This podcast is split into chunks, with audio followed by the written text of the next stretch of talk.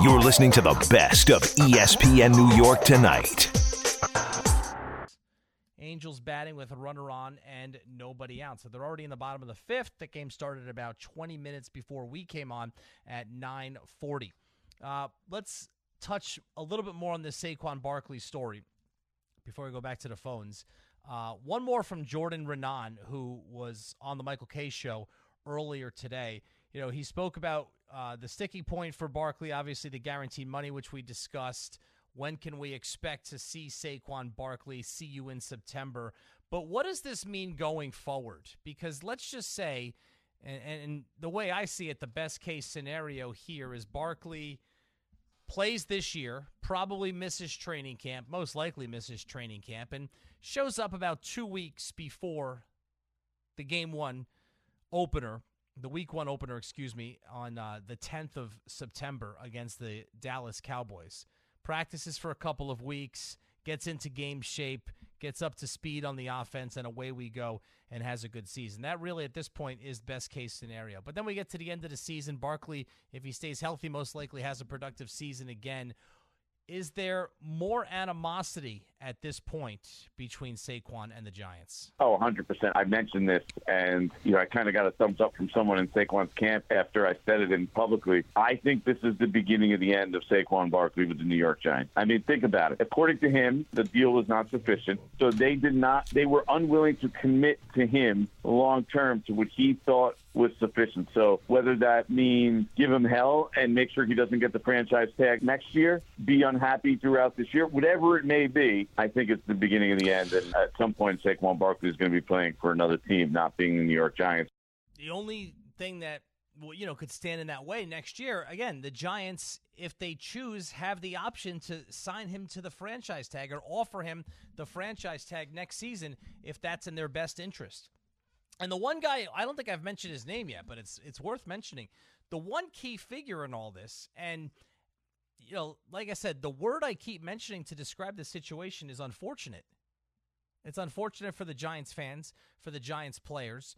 Uh, it's unfortunate first and foremost for Saquon Barkley.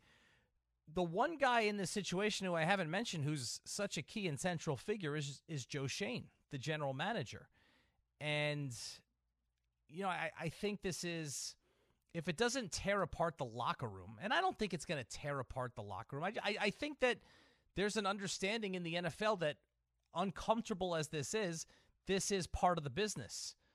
Schoen comes out, you know, a pretty significant winner here. He really stood up to the best player on the team, the face of the franchise, and dug his heels in and ultimately did what he deems is in the best interest of the franchise. And and from a financial standpoint, I can't argue that he's wrong. And this was a pretty significant test for a first-time general manager. And the way I see it from a business standpoint, Joe Schoen passed this test with flying colors and won this battle. Now, it's still not over, right? We still need to see what Saquon Barkley's next move is. You know, if Barkley ends up not playing the season and it impacts the Giants' offense and they can't figure things out without him, and Daniel Jones takes a huge step back because he doesn't have that safety valve next to him at all times, then there's no winners in this scenario. And not that I'm calling Joe Schoen a winner, but as far as, you know, managing a cap and running the team and – you know, budgeting for what you feel is appropriate and not going above that no matter who it's for and sticking to your guns when you feel it's in the best interest of your team, it, it is a pretty significant win for Joe Schoen here in his first big test. Let's go back to the phones 1 800 919 3776. Let's go to Marty in Maplewood. Hey, Marty. Uh, how you doing, Pat? Always uh, liked your um, your work. I look at it a little differently. Um, you're put in a position, you're being squeezed by your boss, and you're known for operating a certain way. Of course, he's uh, of course uh, collegiately. He was a great running back, and of course, primarily in the pros, he was. Uh, I mean, he, um, they they took him as a running back I think he should try to tweak his brand. He's certainly a great athlete. I think he certainly has the ability to do this. You couldn't really say this about every every professional athlete, but I think Saquon Barkley should try to make himself into a a, a slot receiver. And in other words, instead of getting something almost like a Deebo Samuels, hailing the ball out of the backfield maybe less than 10 times a game and and and uh, be the object of having the ball thrown to you about uh, uh, 10, 12 times a game, and with the Barkley's ability to be able to break one, as opposed to most uh, uh, slot possession receivers uh, that who he could break one every single time he handled the ball. Uh, he wouldn't necessarily be involved in as much um, um, of the nitty gritty of running out of the backfield. So I think the uh, he has less chance of of getting hurt. What he's concerned about his health, and at the same time, I think if he were to take his 57 uh, re- receptions that he made this past year and double that. And, uh, and and and in terms of yardage, got over a thousand yards receiving, and uh, and uh, uh, a couple of hundred yards pass, uh, a couple of hundred yards running. I think he could remake his brand and remake himself into a different type of a player and then I think he would, even if the Giants wouldn't want to pay him, I think he would be looked at differently well, around the key, league. That's a key point. You just the, the, the last point you made is a key point, Marty, and, and thanks for the call. He's not playing now, and I'll address the the first part of that call in a moment. But he's not playing. He's he's not playing now for the Giants. You know, he's playing now for another team. It only takes one team to offer him what he feels he is worth. And if he, you know, last year, the San Francisco 49ers at the trade deadline traded for Christian McCaffrey, who two years prior signed a contract as the number one running back weapon in the NFL. And within two years, it didn't work for Carolina. And Carolina wanted to get off that contract. And San Francisco was the rare team that was in position to win the Super Bowl, yet they were not paying top dollar at the quarterback position, which in so many ways, unless you have a Patrick Mahomes or a Joe Burrow, and I know he hasn't won yet, but he's very, very close, unless you have one of the top, top, top elite quarterbacks, the formula for winning in the NFL is to build a championship caliber team around a quarterback that is still on his rookie deal.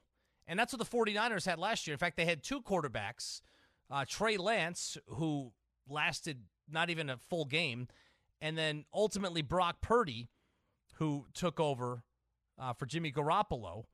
And because Purdy was on his rookie contract and Garoppolo wasn't getting paid top dollar, um, they were able to absorb the Christian McCaffrey contract because they were going all in to win. What Saquon Barkley needs is a similar team that is built to win, you know, defense, skill positions, offensive, defensive line, all of the key spots that you need to stack to win a championship or be a championship caliber team, and yet have a quarterback on his rookie contract who's not – making a lot of money. That's a team that could absorb Saquon Barkley and pay him what he feels he is worth for a year or two. But that situation is very rare. Now, the other point of the last caller, that is a very, very difficult ask. For Saquon Barkley to rebrand himself as a slot receiver and turn himself into a 100 catch, 1,000 yard guy. That's virtually impossible. First of all, uh, Saquon Barkley is as successful in the running game as he is because in the running game, there's two things that work in his favor. Number one, for Barkley, there's always the, th- or excuse me, let me backtrack. I-, I misspoke. He's as successful in the passing game as he is because number one, the threat of what he can do in the running game. Okay. And number two, in the passing game, he is matched up against linebackers, all of whom he is faster than. If he's on the outside and lined up as a wide receiver and he's lined up against cornerbacks, he's not faster than those guys. So he's not going to be able to beat them off the line of scrimmage and win those matchups as easily. All right. He is what he is because of the position that he plays. And he's better at that position than most players in the NFL at that spot. But I think the Giants, when all is said and done, who has the leverage? Well, the Giants clearly have the leverage right now and did throughout this entire process. And now the question you have to ask yourself is this if Barkley does hold out, which side, you know, Barkley or the New York Giants, which side has the better chance to be okay in the long run? And I just I don't see how that answer can be Saquon Barkley. I really, really don't. How? Right? If he has a great season this year, he it, the Giants basically are making him sing for his supper. They offered him 10. He wanted 22, but they're going to make him have another great season before they give him the full 22. Or and by the full 22, I mean the, the other 12 and that will come in the form of a franchise tag next season. But then that brings in what Jordan Raanan said earlier today about how there's animosity between Saquon and the Giants, which shouldn't surprise anybody, and how in his mind, this signals the beginning of the end for Saquon Barkley in New York. How that plays out, I have no idea. But it's not good right now because Barkley's not there. He's not coming anytime soon. The Giants just lost, at least for preseason, their most important player, their best playmaker, their best offensive player, and there's no timetable in sight as far as when he might come back. All right, we're going to switch gears after we take a quick break here. Uh, Yanks and Angels are still scoreless in the bottom of the fifth, but Luis Severino is trying to pitch out of a bases loaded jam. We'll update you on that. Yankees general manager Brian Cashman, just a couple of weeks removed from the Major League Baseball trade deadline, uh, was a guest on MLB Network Radio uh, and answered some uh, questions about a couple of stars. One, Aaron Judge, who's a Yankee right now, and one, Shohei Ohtani, who is there a chance he could be a Yankee by the end of the season? We'll get into all that. Plus your calls on 98.7 ESPN New York. And you're being squeezed by your boss you're listening to the best of ESPN New York tonight. Severino's pitching a shutout so far, which is a huge plus for the Yankees. Bottom of the fifth, he was in serious trouble. A leadoff walk and a ground rule double, so second and third with nobody out for the Angels. Again, in a scoreless game. Um, Eduardo Escobar struck out swinging. And then the shortstop and leadoff hitter Neto grounded to third base. Oswald Peraza is getting the start there, and he came home and he threw the runner out uh, at home for the second out. So that put runners on first and third. And then they intentionally walked Shohei Ohtani to load the bases. And then Moniak came up with the bases loaded, two outs, and hit an absolute rope to right field, but right at Oswaldo Cabrera. I believe Cabrera's the right fielder tonight, and he caught it to get out of the jam. So still scoreless into the sixth inning. Now, as far as um, what the Yankees are doing offensively, it's first of all an interesting lineup tonight. Uh, secondly, with one out in the sixth inning, so that's six, five times three, 15, 16 outs recorded by the Yankees and uh, 11 of those 16 have been via the strikeout. Stanton has struck out twice. Volpe has struck out twice. Cabrera has struck out twice. Torres, Rizzo, Bader, Kiner-Falefa, Trevino have all struck out once, which leaves the only guy who hasn't struck out today, and that's the leadoff hitter, and that is the aforementioned Oswald Peraza. So he not only gets to start at third base for the Yankees tonight, but Aaron Boone – put him in the leadoff spot. Now, Peraza had a big base hit in extra innings in the Yankees' brutal loss yesterday to Colorado. It was followed by a terrible base running blunder where he was thrown out at third base to end the inning. trying to grab an extra base. The old saying in baseball, you never ever want to make the first out or the third out at third base, and Peraza did. Now, at the time, it didn't seem like a huge deal because the Yankees had already scored two runs and took a two nothing, uh, excuse me, a two run lead into the bottom of the eleventh, and then we know how that turned out. A two-run home run and then a solo shot, and the Yankees lost that game eight to seven. But tonight, Peraza in the leadoff spot has a base hit, and he also has a couple of walks. His first at bat was an eight pitch walk, then he got a single, and his third at bat was a nine pitch walk. So that's exactly what you want your leadoff hitter to do. And for all of the problems of the Yankees offense this season, from underperformance of guys like Stanton and Rizzo and Torres and LeMahieu and Josh Donaldson, who we'll get to in a moment – the problem is the Yankees don't have a leadoff hitter. And this is actually a problem that goes back to the end of last season.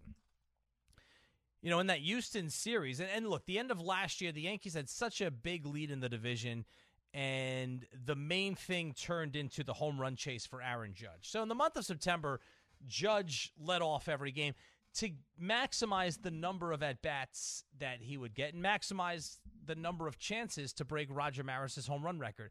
It didn't really jeopardize the Yankees in the standings. They had a comfortable lead in the AL East, and ultimately it worked out for everyone. Yankees won the division.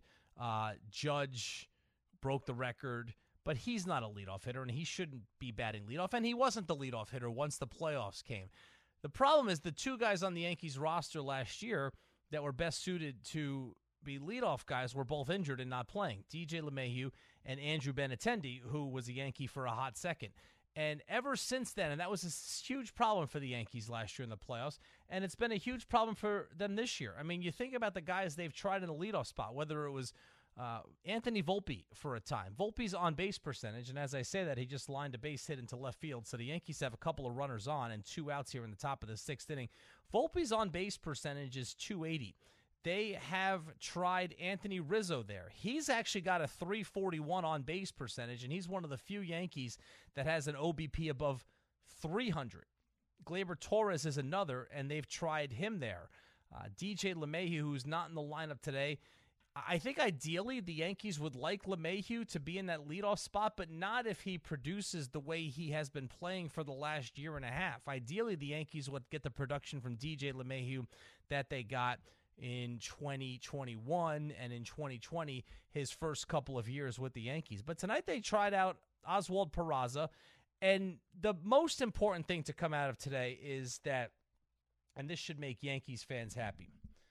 It seems like, it seems like we have seen the last of Josh Donaldson in pinstripes. Um, Donaldson was diagnosed with a high grade calf strain he spoke with the media from Anaheim before tonight's game. He's still with the team, got an MRI.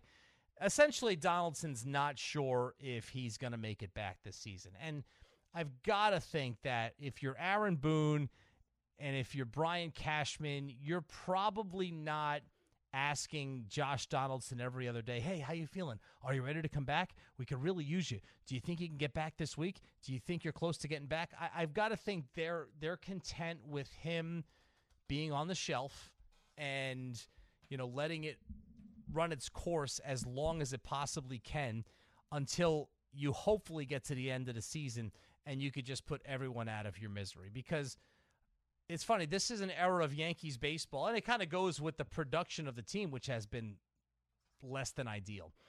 But during the last 2 years of Yankees baseball and I've spoken about this often the Yankees have had three of the most unpopular Yankees I could ever remember from Joey Gallo to Aaron Hicks and now to Josh Donaldson. And, and it got me thinking, like, who were some other just ridiculously unpopular Yankees throughout the years? Now, all for different reasons. Joey Gallo was not a bad guy.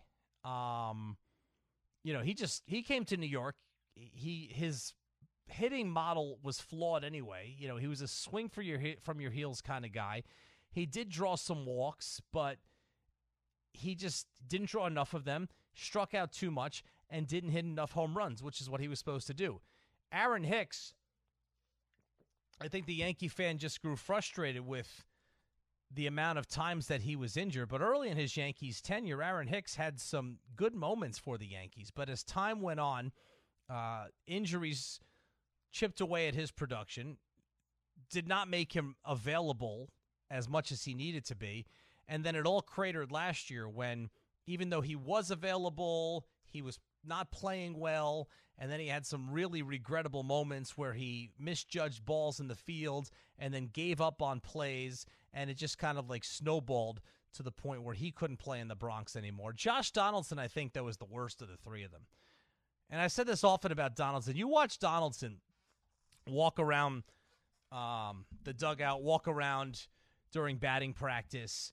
Josh Donaldson was the AL MVP, I believe, in 2015. So we're talking eight years ago. And it's funny. It's the Yankees have three guys on their team that were most valuable players: Donaldson, Giancarlo Stanton, Aaron Judge. One of them's hurt.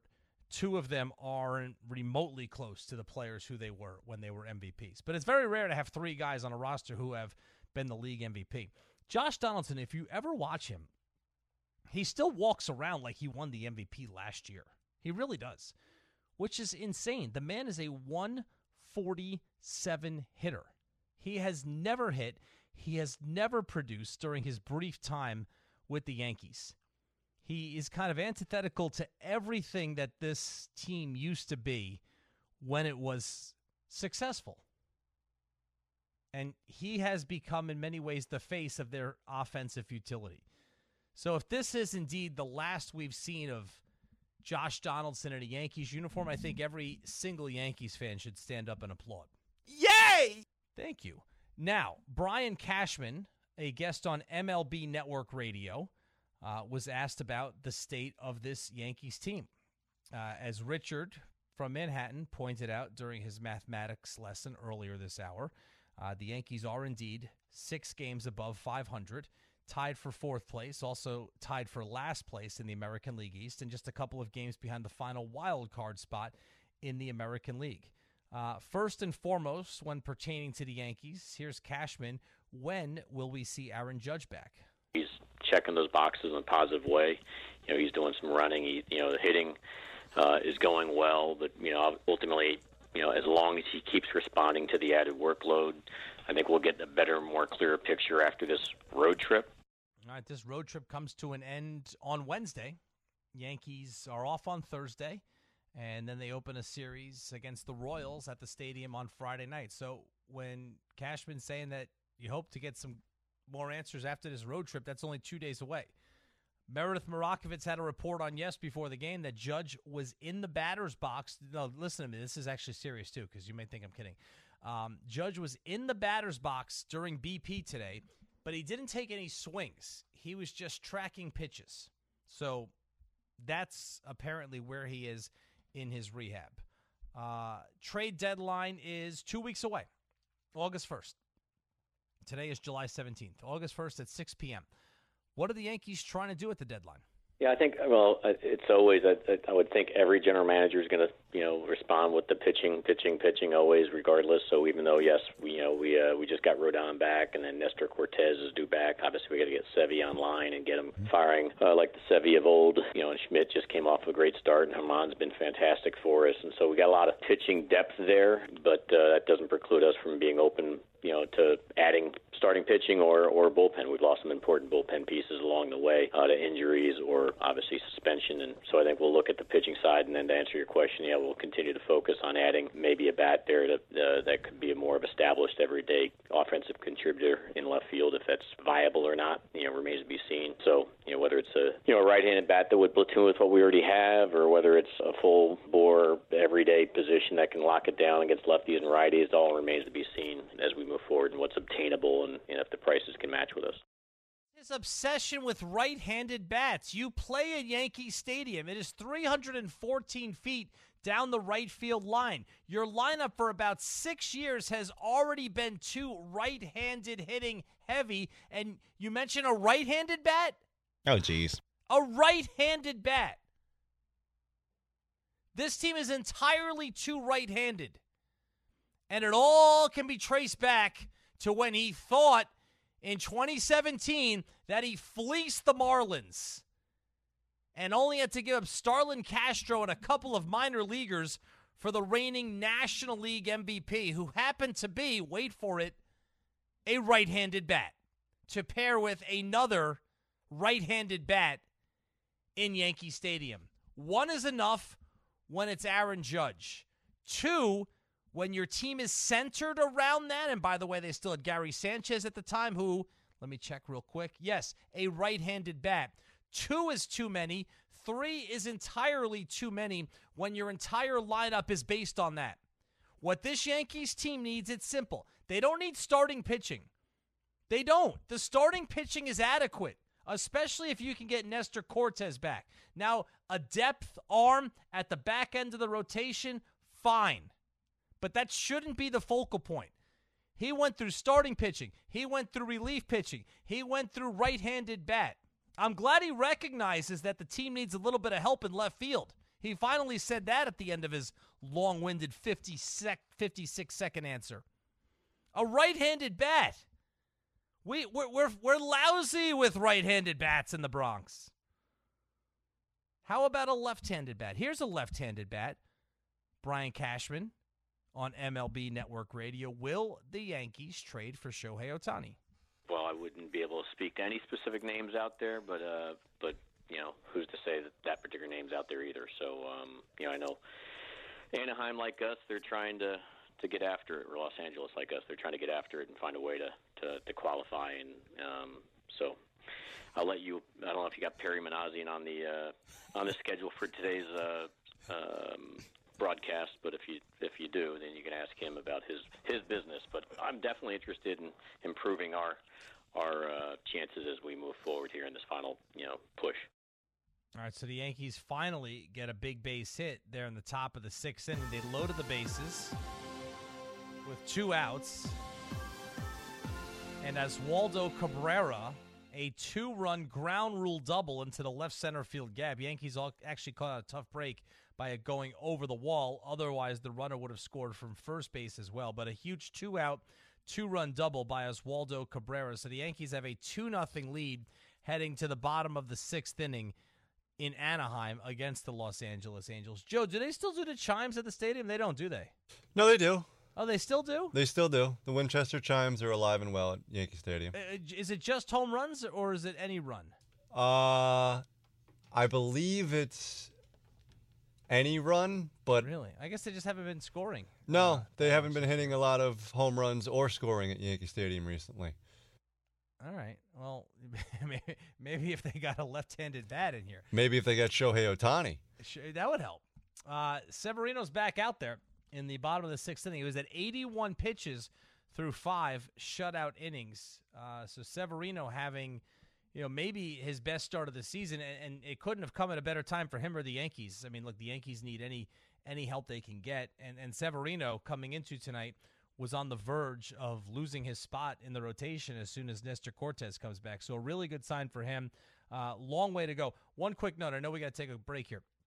Um, when you're looking at the Yankees at the trade deadline, their their bullpen is not as good as the numbers indicate. And it hasn't been all season long. And if you look back over the last couple of weeks, you are starting to see some significant cracks in that bullpen. They pitched above their heads for the first three months of the season. I, I, it's not a bad bullpen, but it's not one that you can afford to, for example, take your ace, who's the best pitcher in the league this year, and Gerrit Cole, have him give you six innings and just put your feet up and expect the bullpen to take you home. Unfortunately for the Yankees, they don't have that kind of bullpen. They need outfield help from the left side of the plate, and they need at least another arm to plug in the top half of that bullpen, and maybe two. Those are improvements the Yankees need at the trade deadline. But these next, you know, uh, six to nine games, this series against the Angels, the next series against the Royals this weekend at Yankee Stadium are going to be huge. Where are the Yankees going to be in the standings after those two series? The Angels are a team that's beat up without Mike Trout. They don't have to face Ohtani on the mound this week. Um, no Anthony Rendon. They're an injured team that's really struggling. And then the Royals are one of the worst teams in baseball. So can the Yankees? And I know I've been saying this for two weeks, and they didn't do it against the Cubs, and they Certainly didn't do it against the Rockies this weekend, but can the Yankees beat up on these two teams and put themselves in position to make a run at it just ahead of the trade deadline? These next six games for the Yankees are absolutely crucial. It's Pat O'Keefe on ESPN New York tonight here on 98.7. He stinks. You're listening to the best of ESPN New York tonight. It's two to one Yankees. Severino is likely done for the evening. So again, we'll see if the Yankees bullpen has three innings in them to get them home. But similar situation to yesterday. And I know yesterday's a little different because you probably want a seventh inning out of Cole. But he threw six innings. He threw 102 pitches. He struck out 11 batters. That had a lot to do with the uh, increased pitch count. But, you know, they left too much work to do for the Yankees bullpen. This is different. You you love love this performance by Luis Severino. Love it. Uh, ESPN.com for the last week and a half has been ranking the top 10 players at every position. And today they released the list that really everyone was interested in and the top 10 quarterbacks in the NFL. It illustrates, as you look at the two teams in New York, why the Jets are obviously the team getting all of the attention, and rightfully so, and that'll only increase when Hard Knocks gets there later this week and starts to air their uh, their features probably sometime next week. But it illustrates why just even, even though the Jets will will in my mind be greatly improved with Aaron Rodgers and hopefully building on what they were able to do last year, it's still going to be very difficult for them to get into the playoffs. Whereas the Giants um, even if Saquon Barkley is not a big factor or a factor at all on this Giants team, there is a much clearer pathway to the playoffs for the Giants. And, and the reason is simple just look at the quarterbacks in each conference. So Mahomes is one. Okay, I, I I'm there. Same with Joe Burrow at number two, and Josh Allen at number three. I think that is the consensus top three for most people all of them AFC quarterbacks. The fourth quarterback on the list, also now in the AFC, and that's where they put Aaron Rodgers. And I guess the people, and this is voted by coaches, scouts, executives throughout the NFL. My read on this is that the thinking is similar to my thinking. I think Aaron Rodgers still has one and maybe two very good years in him. Last year was not a very good year. It was fine by most people's standards. He certainly took a step back from his previous two years, both of which he was the league MVP. But I think that that was a byproduct of young receivers. Things had just grown stale in Green Bay. The talent on the team seemed to erode a little bit more year after year, and he just wasn't the same guy. Now, new environment, young team, a lot of talent around him a lot of excitement. I, I think this is a guy in need of a fresh start, and, and I think that it leads to him being closer to the guy he was two years ago. I don't think last year was the beginning of a steep decline uh, towards the tail end of his career. I think he is rejuvenated this season, and I agree with him being that high up in these rankings. Number five, another AFC quarterback in Justin Herbert. I think that's too high for him let's let the guy win something first, maybe a playoff game before we put him ahead of, for example, the guy who's number six on this list, the guy who almost won the Super Bowl and almost was the NFL MVP last year in Jalen Hurts. But there, right there, top five quarterbacks, according to this poll, all of them in the AFC. You got to go down to number six before you find someone, Jalen Hurts, from the NFC. And then at number seven, Lamar Jackson. So we're back in the AFC. And we're still in the AFC at number eight in Trevor Lawrence. So seven of the top eight quarterbacks in the NFL are from the AFC. And then things go off the rails a little bit with Dak Prescott at number nine and Matthew Stafford at number 10. There's an honorable mention list. There's a list of those also receiving notes. Who do I think doesn't belong on this list? Who do I think does belong on this list? We'll get into that when we come back here on ESPN New York tonight. J E T S, Jets, Jets, Jets.